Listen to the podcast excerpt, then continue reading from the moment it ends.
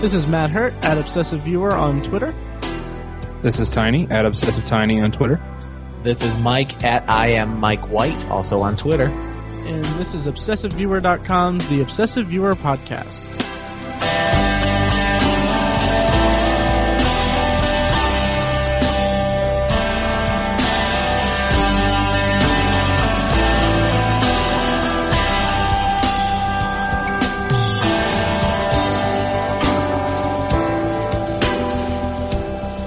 Welcome to this week's episode of the Obsessive Viewer Podcast.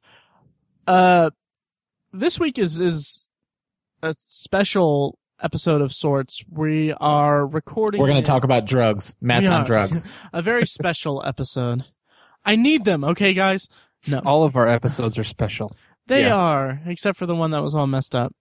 Um, It was special in its own way. it was, it was, it was, it was, it was, it was. re- I was trying to imitate it, but ah, that's screw it.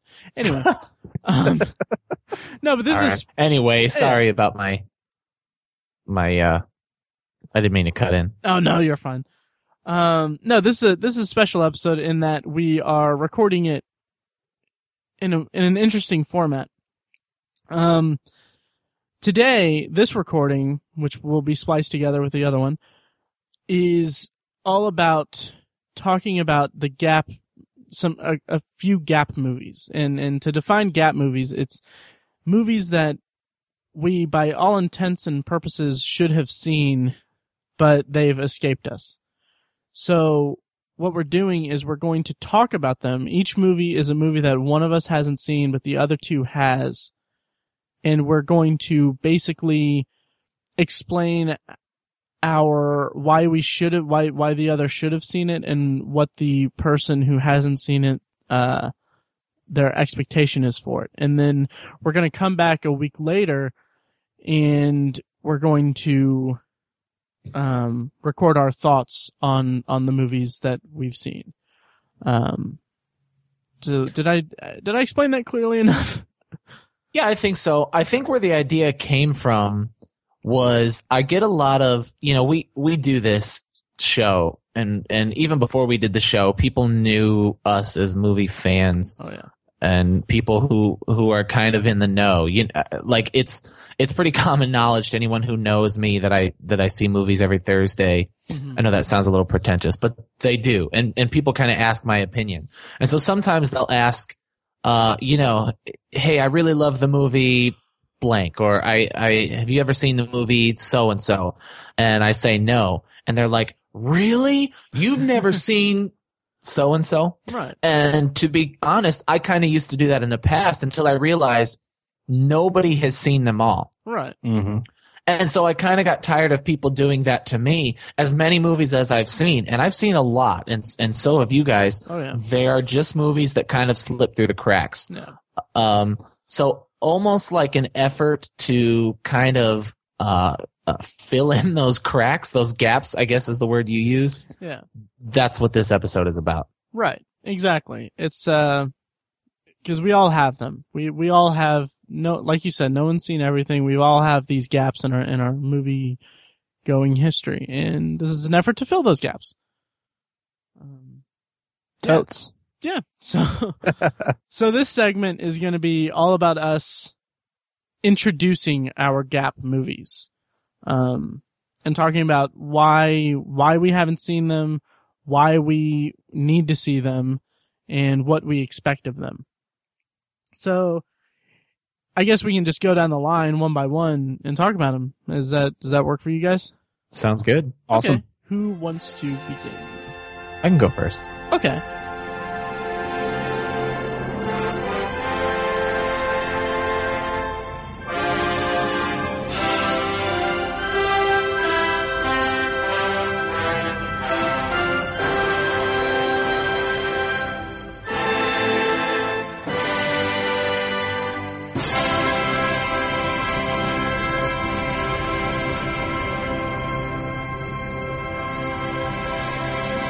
All right. I have never seen the movie 2001 A Space Odyssey. What? You've never seen that?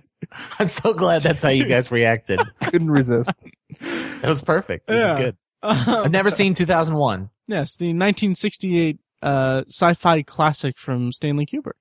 hmm Um, why haven't you gotten around to seeing it yet? You know, I kind of anticipated this question and I was thinking about how I would answer it. And I kind of answer it the same way I answer those people who ask me about any movie I've missed. and I always kind of say, "Well, you know, I just haven't seen them all. Right. Um, but that's not a really sufficient answer. So, so I'm going to say something that might break some hearts and, and could break your hearts. I am not a Kubrick fanboy by any means.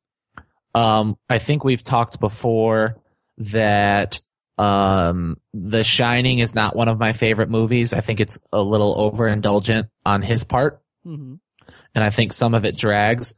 Uh, and as much as I love, love, love Jack Nicholson and I love his performance in it, uh, as far as the source material, I, I don't like that Jack Nicholson is crazy from the start and you, and you don't really get that. Hmm. I also think, uh, it's a little too ambiguous for my taste. Again, this is just The Shining. Um, I saw a Clockwork a Clockwork Orange, which I really did like. I, I that's probably my favorite Kubrick movie. Hmm. Um, is a Clockwork Orange, but again, I also think that's indulgent. Uh, Full Metal Jacket is kind of has a cult following of its own, which kind of turns me off. Mhm. So I've never been one to like seek out Kubrick movies. I've never seen Eyes Eyes Wide Shut either. yeah. Um, so what's weird about it and, and why I give you guys credit for saying, what? You've never seen, uh, is because I love space movies Mhm. and I love outer space and I love science and I love sci-fi. So I, I, it makes me wonder what a sci-fi movie would be like by an overindulgent at times filmmaker. Interesting. Um, it's also a very long movie Hmm. and I'm pretty precious with my time. As often as I watch movies, uh, I, I genuine, genuinely, or generally, when I watch several movies in a day, I try to keep them short, and then I don't have a whole lot of time. Uh, anecdotally, I'll tell you that I have this stack of movies that I've might have mentioned before, and I know you guys know I have a stack of movies that I've purchased but have yet to watch. Uh, and they kind of sit there and haunt me. And the, the catalyst of that stack was the movie, uh, Schindler's List. I bought it on DVD and it took me about four years to watch, Wow. which I, I had already seen the movie and that kind of added to it. okay. Um, so it kind of just sat there because it was long. In uh, 2001 is very long. Hmm. Um, I gotta say, from what I hear from you guys, Matt, I know it's, I don't know if you do a top 10, but it's gotta be in your top five, right? Absolutely. It's Yeah. I, I don't I don't do top ten lists like that, but I mean it is one of the greatest movies I've ever seen. Yeah. No pressure though.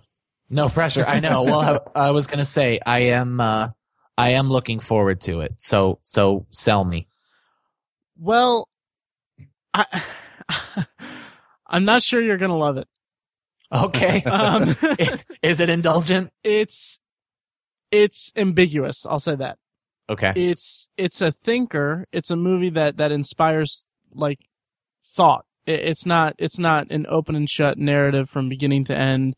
So what Matt is trying to say is, I don't like to have to think. No, no, no, no. I'm not saying that at all. I'm saying that it's it's something that is left open to interpretations. One of the things that I love the most about it, I've seen it closing in probably a dozen times, probably. Um, and every single time I see it, I come away with a different interpretation of, of what the final moments of the movie is about and what, what, what it's trying to say. And what I think, I don't think that that's a fault on the directing or the writing or anything like that. I think it's a reflection of a movie that grows as you grow. Like I've I've Mhm. first saw it when I was in high school. I blind bought it at Best Buy, full price on DVD for like twenty three dollars. Oh, remember those days? Oh yeah, oh yeah. Yeah. So got that, watched it, and it's just I mean, I couldn't comprehend what I saw. I just knew that it was visually stunning and and seeing seeing the this vision of the future from the perspective of the late 60s. It's just it was just fascinating to see how far Kubrick thought humanity would come. Um, and to it, it- that's one of my favorite things about science fiction is that is that it gives us hope for the future. And that's this is the this is like a time capsule of that. And as i've seen it over and over again every two maybe three years um, several times a year sometimes sometimes not i've i've just the way that my personal philosophy and, and worldview has changed the same way that, that knowing more about the world I've changed and grown into an individual, my perspective of this movie has changed and evolved from my first viewing onto repeated viewings and, and future viewings. And that's something that is just a very, very rare thing to, for a filmmaker to achieve. And that's something that, uh, that's one of the, that's one of the many reasons why it's one of my favorite movies ever. Okay. It could be unfair to compare, Mhm. but how would you compare it to, say, The Shining, which I know you revere, and uh, maybe Clockwork Orange, which which I revere? It's very Um, different from The Shining. Yeah. It's a- Okay. For for many many reasons, it's very different from The Shining. It's not obviously you know you have horror versus sci-fi.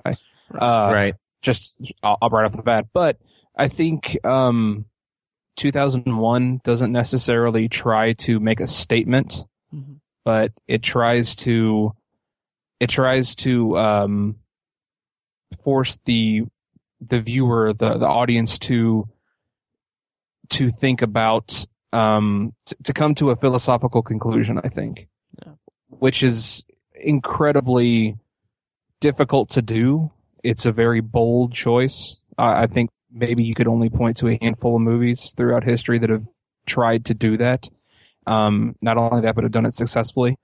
Um, whereas I think The Shining is more, oh, I don't know. I think it's just more of a, you know, a, a a bit of a visual, in the context of horror, a, a visual kind of presentation, trying to scare you and yeah. yeah, kind of That movie's all horror. about tone. Yeah. right That's a Right. tone movie. Absolutely. and and building to something right. Yep. Um, Tension. Yeah. 2001 is very different from that. It's uh, it, it it is also somewhat about tone, but I think it's more about audience participation. It's more about a, i- i- it's more about an evolution of your thought process as opposed. It's very very deep. It's a very deep film. Yeah. Um, listening to Matt talk about it, I've already decided I'm probably going to be watching this movie within the next week. Oh, me too. Uh, Just 'cause- Absolutely. Every time I try to talk about it, I want to watch it again. Yeah. So Yeah. I might actually watch, I, I won't reveal your guys' movies, but I might actually watch w- what we have planned. I, I might do a three-peat. I'm Although 160 minutes is a long, long damn movie. yeah, I will So I say, might- Go ahead. if in terms of, of setting up your viewing experience of 2001, I would recommend locking yourself off in a dark room, no technology, no interruptions of any kind, and sitting Okay. for the entire time and just absorbing this film. Okay. Um, I agree. I agree 100. percent That is Uh, do I have to watch it on Blu-ray? oh, that would be uh, that would be ideal. Um, Yeah. because it's it's one of the best looking Blu-rays ever, and the fact that it's almost 50 years old is just and still has it's still one of the most beautiful films I've ever seen. Um, When- when we saw it in the theater a year or two ago, I actually said I think it is visual visually. I think it is the best movie ever made from a visual standpoint. absolutely. then you must have never seen Transformers. yeah, I thought that until I saw Pacific Rim. yeah. Oh, Yeah. jeez.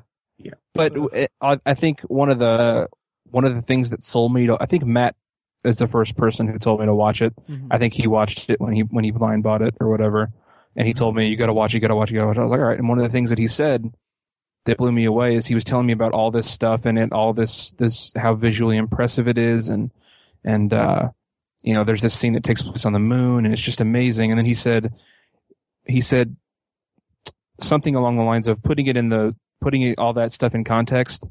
This movie was made a couple years before we landed on the moon. Yeah, it Yeah. was one year before we landed on the moon. Yeah. when it was. I was like, whoa, I need to watch this now. Yeah.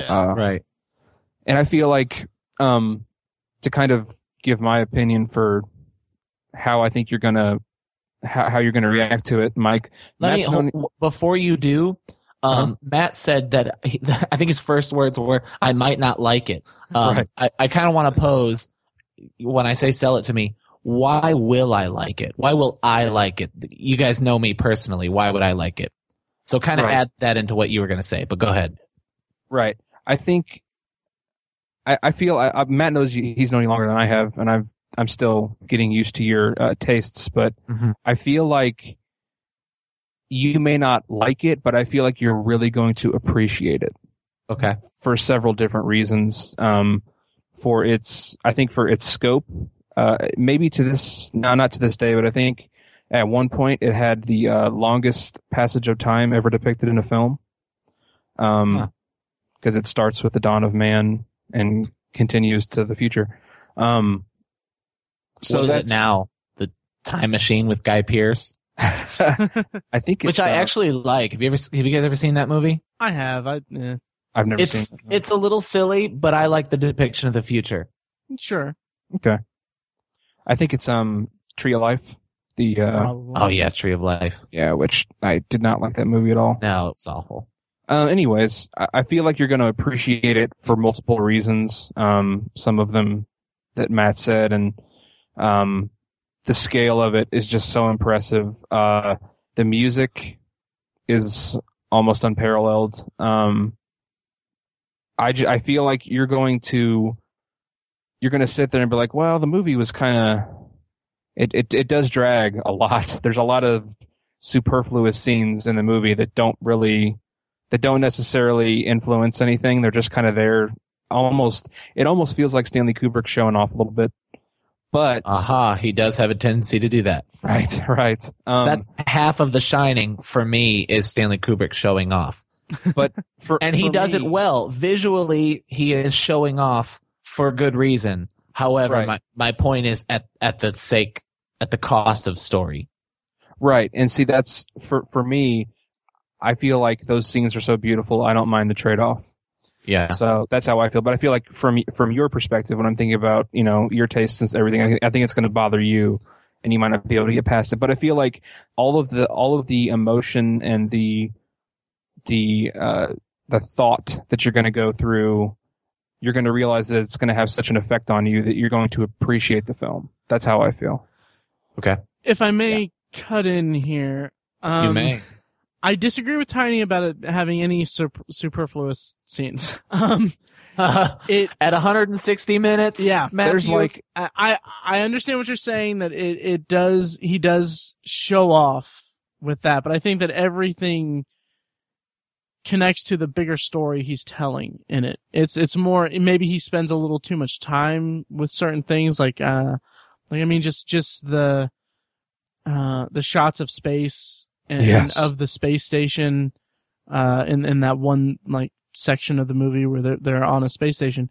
Um but I, I think that really really it it may drag for the viewer a little bit, but I think that it's also um I I, think it's also a, a an indication of him building the world that he's that he's creating in. and that's that's true but the part where they show the spaceship landing and it's you just you're just watching a spaceship move at like three feet every minute and it's just landing and it's like two and a half minutes and finally it's just playing to the crescendo of the music and i'm just like uh, it lands okay it lands just land the just land the it doesn't matter this is not this is not influencing anything Sure, but I mean, you can see that as the statement, or I don't know, you can see that as as as leading, le, uh, adding levity to the to the scope that he's he's trying to go for. Like he's he's demonstrating that humanity is at a place, technologically speaking, in, in this in this story where they have this kind of thing. And I mean, it's an it's an to put it in the context of of viewers in 1968 who are in the theater watching this this is something that they that they I mean we haven't even gone to the moon yet. I mean mm-hmm. it's something that that they're just in awe of of of something so spectacular that they need that time to soak it in and I think that that kind of really comes through a lot in it. Now, the Dawn of Man segment we can save for after Mike has watched it. um but I can I'll I'll concede there that it does drag there quite a bit, and that's Yeah. a shame because it's at the beginning of the movie. That's a good point. I'll give I'll give you that. But I I, I just don't need it. Okay, sure. Just me. Uh, we'll talk more in depth about that after Mike watches it. But as far as your question, Mike, um, I think that I said you may not like it because of the ambiguity and and the, and the nature of storytelling in it, because there's not there's there's there is a story, there is a plot, and that plot does have have statements that that are made about humanity and about about bigger scope things but the the bigger picture that's shown from from the beginning of the movie to the end is something that i think like tiny said you'll i think you'll appreciate it Mm-hmm. and you'll come away from it you might you might love the movie you might hate the movie you might respect the movie you might think it's whatever but i think you will have a lot to think about and i think that you'll like it on that level because i know that you're a thoughtful person Mm-hmm. uh, and so I think you'll relish the opportunity to, um, to to have some thought to to to come away from a movie with with in a contemplative state. All right. Well, I can't wait. Yeah, Yes. I'm excited. So Cool.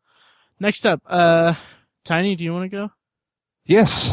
Yes. Um, I'm not gonna have anywhere near as much to say as Mike did. Yeah, Um, I know. And you know what's funny is, uh, uh, like I know what you're gonna say, but uh, the level of credibility in the two films we're gonna have back to back here, uh, there's a disparity, listeners. Yeah. but nonetheless, what movie have you never seen, Tiny?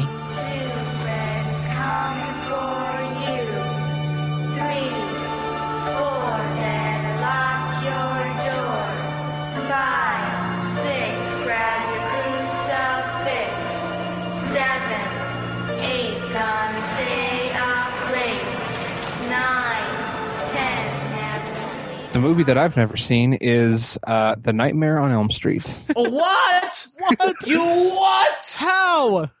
You dweeb. I know. Oh. I know. Um, yeah, I, it's funny. I, I know very little about it. Um, to, to go off some of Mike's criteria, the reason I've never seen it is, um, I'm just not really a big horror fan.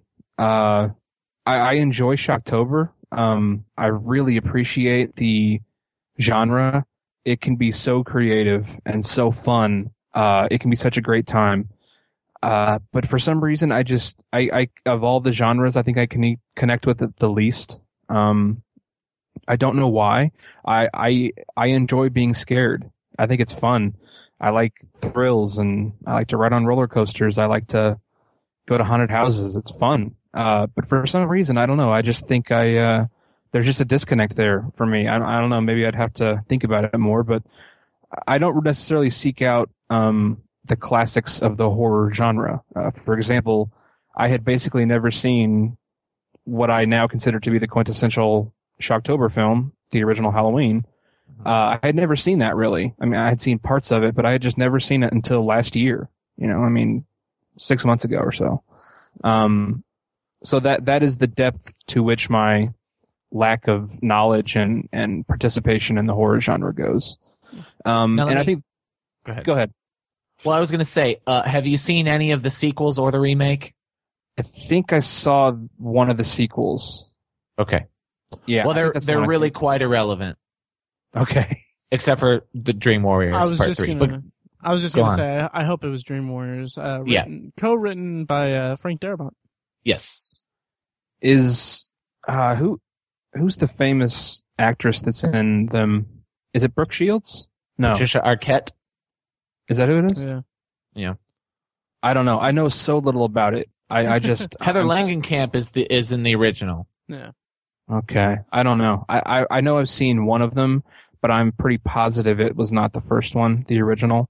Yeah, Uh, and even if it was, I can basically say I've never seen it because I remember next to nothing about it. yeah. Um, but what I'm looking forward to is just, I think the concept is amazing. You know, there's this being or this uh, entity that exists only in a another level of consciousness and his desire is to kill you or torture you or either way, it doesn't matter. It's terrifying. Um, that's really brilliant. That's really scary. That's, that's such a creative idea. I'm curious to see how that's, how that works and, and how it's presented. And, um, I'm actually looking forward to it a lot. I, I've, I don't know, I haven't heard a lot of, um, reviews or opinions on it, um, other than one or two people. Um, so I don't have too developed of a bias either way, whether I'm going to like it or not. So Mhm. I'm, uh, I'm really objective with it. So I'm, I'm excited. Cool. Yeah. Matt, you mind if I go first? Go right ahead. You mentioned firstly you like when horror movies can be creative. Mhm. Uh, and as far as like the 80s slashers, it is b- leaps and bounds the most creative. Mhm. The the um the idea of the whole movie is is really quite brilliant. Uh, and it's really scary. I mean, the the idea that someone could kill you in your kill you in your dreams and is capable of anything is pretty awesome. Mhm. Um, and I love the idea of it, and I think you'll enjoy it for that reason. Personally, for me, um, when you talk about kind of the, the cadre of, of horror villains and, and who are the most important or like who are the major three, I would go Michael Myers, Jason Voorhees, and then Freddy Krueger. Um, but there are loads and loads of people who would disagree with me. Hmm. In fact, I think um, a couple of the sequels even made more money than the Friday the Thirteenth sequels. Um, Hmm. Also, the, some of the Nightmare sequels catch a bad rap. I, Yeah. I think you're really going to be s- surprised with how scary Freddy is in in the first movie. Mhm. Um, because the sequels he kind of took on the more jocular tone, m- mostly in uh, Elm Street Three, The Dream Warriors. That's that's kind of when he started saying, you know, things like "You're in my world now, bitch," and and the, just the quippy um, Freddy Krueger. In in the first one, that he even has he even has a deeper tone to his voice, and the, and they do more of an affectation, and it's kind of it's kind of creepy. There's a scene um, early on in the movie, kind of one of the first glimpses you get to see of him that that still chills me. Like if you know, if it's October and I'm lying in bed and I close my eyes and I'm just thinking of scary things, that that's an image that will give me chills. I don't know if Matt's thinking of the same thing, but I, I think I remember him saying that scene's pretty chilling as I well. I got you. Yeah, Do you know what I'm talking about? I think so. Yeah. Yeah. Um, so it's pretty good. I, I'm excited to see that surprise that you'll have with, with how he is. Um, I'm a little unsatisfied with, I, I don't think the movie sticks the landing and I'm interested to see what you think about it. And also, uh, the most famous bit of trivia from the movie is that it was Johnny Depp's first role. Right. Um, okay. I, I think you'll get a kick out of him because how do you feel about Johnny Depp now? Uh, well, that's when he was at his peak. I was a huge fan, but you know now he's. I think a lot of people are like, yeah, Johnny Depp, whatever. kind of mess. Right. Yeah. Well, just as a regular teen guy, you know, uh, just as Glen, the boyfriend, he's Mhm. awesome. Oh yeah. As Okay. a as a teen in a slasher movie, he's damn near perfect. And Wow. and I'm excited for you to see that. Uh, Heather Langenkamp could have probably taken a couple more acting classes uh, before playing the role of Nancy. She, I, I think you'll notice that. Um, but I, I think you might be surprised by some of the performances. Again, specifically by Johnny Depp as Glen, and I think John Saxon uh, as as Heather Langenkamp, Nancy's dad. I, I think is also pretty good. Okay. Um, so Matt, Yeah. what do you think? Uh, you hit the nail on the head a lot. Um, Thanks. What, what this what this movie means to me is I I I I've appreciated it in the past just strictly as a concept at a conceptual level. I even went as far as to say I didn't really care for the movie that much, but I think that it's the most inventive um, plot for a horror film that I've ever heard. I mean, just the fact that this guy kills people in their dreams is just such an inventive plot device that uh, it's it's the most terrifying thought that you can have because that takes away any and all safety that that you can have. I mean, like your dreams I I'm someone who just I cherish my sleep And when I sleep and I have dreams, that's that's a safe area. That's something that's it's it's it's just something that that just doesn't I don't think of as a dangerous place at all. Like I don't have nightmares or night terrors or anything like that. you don't have nightmares ever? No, I mean I have I have night I have I have dreams in which I'll wake up slightly perturbed or or disturbed a little bit, but I always wake up knowing that I'm safe. Oh, gotcha. See, I've had times, and I, I don't. It's kind of a chicken or the egg. I don't know which came first. Did I, did I see Nightmare on Elm Street first, or did I, did I have nightmares first? But I will say the boogeyman has visited me in my dreams several times throughout my life.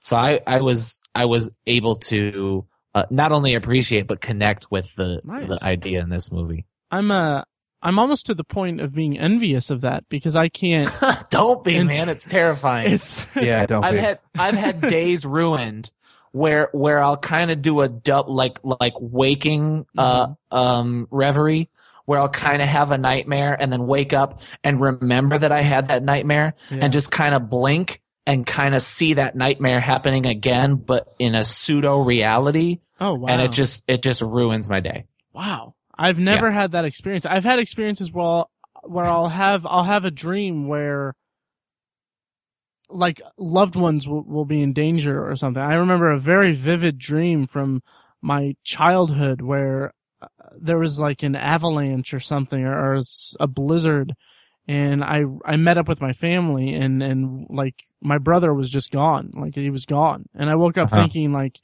I just woke up feel, with a feeling in the pit of my stomach that's just that was just utter sadness and it took like a moment and I was like, "Oh wait, he's okay. We're fine."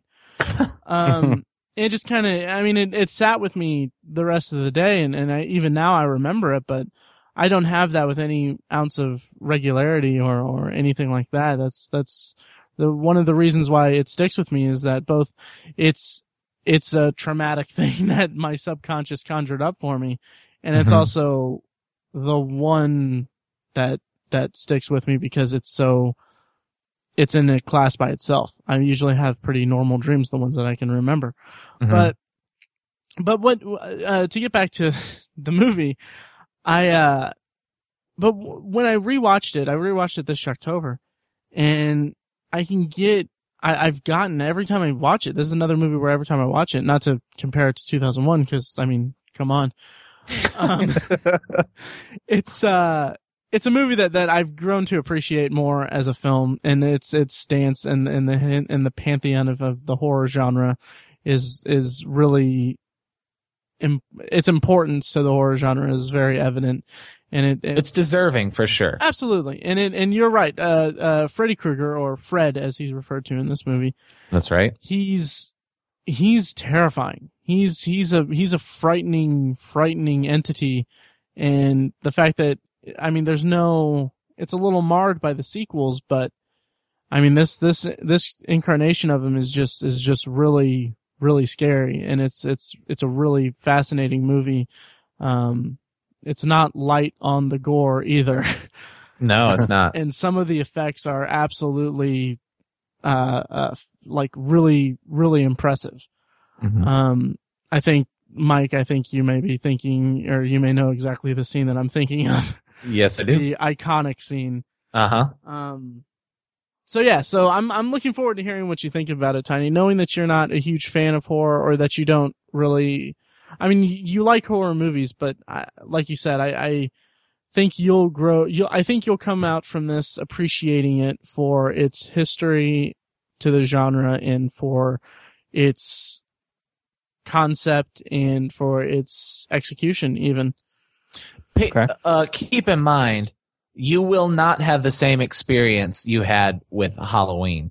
hmm right Halloween is a piece of art to be revered. yeah Right. Uh, art, A Nightmare on Elm Street is not. Yeah. But it's good horror.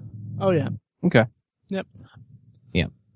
uh, awesome. yeah that's what do you expect from it, Tiny? oh yeah Um, oh man, I just have so, I, like I said, I have such an objective stance on it because I know so little about it. I don't really know what to expect. Um, based on what I've heard and, and what I know it's about, I feel like kind of how I think you're going to feel about 2001. I think I'm going to appreciate parts of it, but I, I don't know. I just have a feeling for the most part, I'm going to be like, eh, it wasn't that great. But, Mhm. you know, I, I'm, I'm objective just cause I've watched so many horror movies and, and, and, and just not been a fan. Um, and even in, to use your terminology, you said it's really good horror. Well, that doesn't, this is going to sound condescending, but that doesn't mean a lot to me. that's yeah, that's fair. yeah. And not I'm not, condescending at all. right. I'm not really a fan of gore either. Not because it's gross, just because I think it's, uh, I think it's like the equivalent of filler, sort of. Okay. Mhm. I don't think it, not that it can't be useful, but I Mhm. just, I don't know. I'm just not a fan of it. I To- think it's, uh, I think it's cheap, sort of. Okay. Well, Most of the time, anyways. yeah. Well, you know me, and you know that I'm a pansy when it comes to gore. So, I hope that my saying that it has some good gore and it adds some some credence to it. I think It Mhm. doesn't. because it's not because it's not like it's not like torture porn or anything like that. It's just very effective, um, practical effects. Okay. Um, Okay.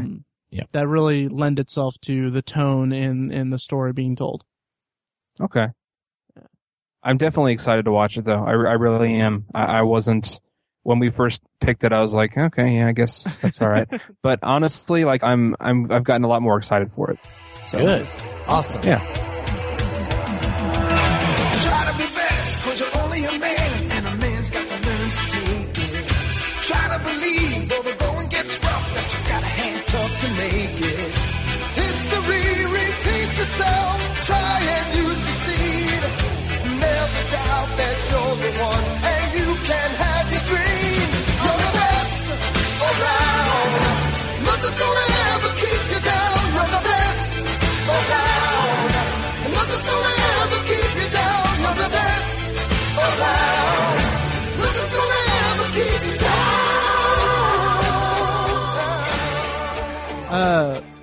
Moving on to, to, to mine, I, uh, I'll just come out and say it.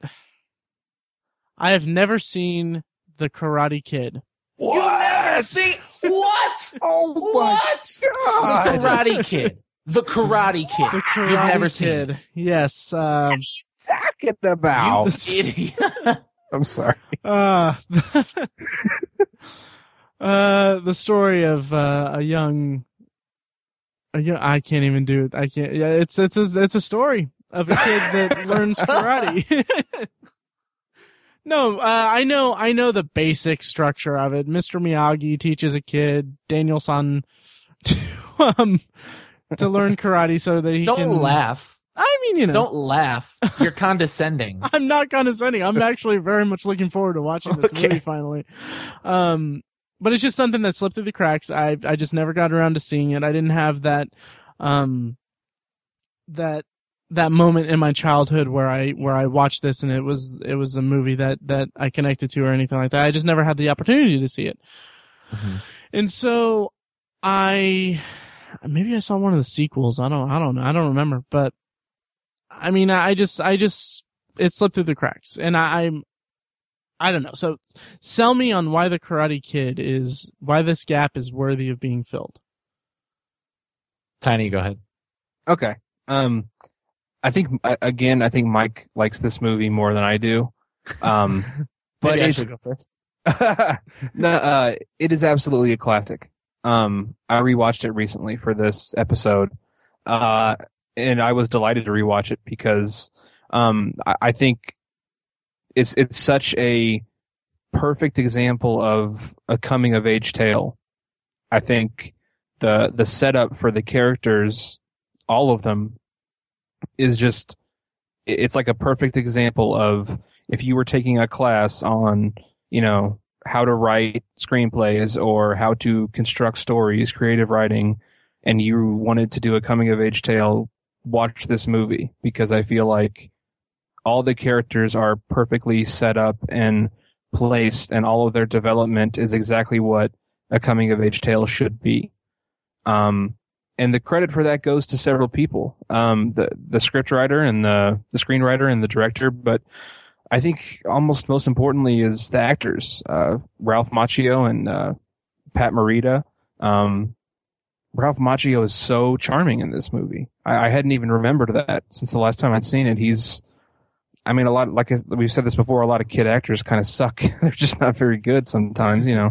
Um, he is not that at all. He's he's a perfect teenage kid. He, he's great. He's he's funny. He's he's got uh, he's very good at just like you know shooting quips into conversations. It's really it's charming. It's fun, and uh, seeing how that personality is influenced by a incredibly wise older man and how he sort of guides him into this new part of his life. It's just perfect. It's it's a really beautiful thing to see, and it's it's all done through something that I think a lot of us can connect with. Um, that's what I think the best part of the movie is. And uh, there's martial arts in it, so what's not to like? Yeah. So that's that's what I'll say in in, in defense of it. Okay. Not Mike? defense, but you know. Right. But again, I think Mike will be better at this than I am. Yeah. No, you know what? I gotta say, for someone uh, who thinks they don't like it as much as I do, I don't know, that's a weird way to say that. Uh, I think you did a pretty good job. It, it is absolutely a masterclass on coming of age tale. Uh, this for me was an important movie growing up. I watched it several times. It was, um, kind of one of those Sunday afternoon mo- it, like if it was on TV, you watched it. Mhm. Uh, directed by John G. Avildsen, who did, uh, one of my top three favorite movies of all time, uh, Rocky. Oh, nice. I didn't know Yeah. that. Who, uh, which is not, not a coming of age tale at all. Right. but uh but you you you got to say um you have to acknowledge how how good of a story Rocky is. Oh, yeah. Uh again, you hit the nail on the head Tiny with with your praise of Ralph Macchio. He does so many things in the movie um that it's kind of it's kind of hard to say exactly what about it is so great. The thing I love the most is that while you totally get that he is charming and interesting and likable, you also kind of get why he might be an outcast. Um, Yeah. as someone who, who kind of changed schools a couple of times growing up, I totally understood what that was like, especially, especially when I moved from, uh, the big city to, to, uh, a rural country-ish area. Uh, he moves from, from New Jersey to California. And not that the differences are the same, but the gravity of those differences are very similar. Um, and he plays that fish out of water incredibly well while maintaining, uh, likability. Like you said, there's karate in it, which is awesome. Um, Billy Zabka is deliciously over the top as the villain. Yes. Um, he he does smoke a little pot in the movie, which I don't know is totally family friendly. Huh. Uh, but it is a, it is a PG. Uh, Billy Zabka does Right, not. right. Uh, and, and it's kind of a blink and you'll miss it. Like you, Yeah. you'll be like, did they? Did he? Is that okay? yeah. Um. So Ralph Macchio shines even more, I think. Well, maybe not even more. Similarly, Pat Morita as Miyagi shines. Um, and I won't ruin it, but there is a scene I think they could have, they could have, uh, neglected to include in the movie and the movie would still be uh, as effective, but that they included it, uh, it really adds tremendous rate, uh, weight to the film. Uh, Tiny, maybe you know what I'm talking about. They add, they add a little Absolutely. backstory to Pat Morita Uh huh. Okay. that I th- like I said is not necessary, but is but is um, such a welcome addition to the movie. It it kind of brings the movie to another level. To kind of use an antiquated phrase that a high schooler might have used, it's on a whole nother level because of this scene. Um, Nice. but along with the coming of age, there's there's a kind of a father and son tale happening okay. at the same time. You you get uh, the symbiotic relationship they have in the scene I'm talking about. Um, while clearly Ralph Macchio, uh, Daniel Larusso needs um, Pat Morita, uh, Miyagi to teach him karate. Uh, Pat Morita needs uh, Daniel all all the same. Uh, and I think that, or I hope that's what you get out of the movie. Okay. Wow. Um, as far as expectations for the movie, um, you guys have built it up spectacularly. Um, it's gonna be hard to dethrone Three Ninjas for me. oh, dude, I listen. In terms, oh man, so I'm much totally to say. joking. Go, go ahead. well, it's okay. Yeah, it's funny that you're joking, and I'm and I'm glad you're joking. yeah. Um, but I I love Three Ninjas as well. Oh, absolutely. Three Ninjas is is fantastic Yeah. childhood stuff. Yeah. Um, I I might never see it again though. Oh, really? Karate Kid is absolutely a movie I see again. It's Yeah. it's a you know when you think of family movies, uh, and I don't know like if you guys plan on ever having families, having kids, um, but I, I do, and it is absolutely near the top of the list of movies I'm excited to show a kid, Nice. The Karate Kid. Definitely. Um, and and Three Ninjas is not one of those movies. like I I would watch one of those with my kids, you Mhm. know, if they wanted to, and it was on, and I'd say, oh yeah, I liked this movie a lot for some reason when I was little. but Karate Kid is is a great movie. Yeah. It it has uh, depth to it for Yeah. sure.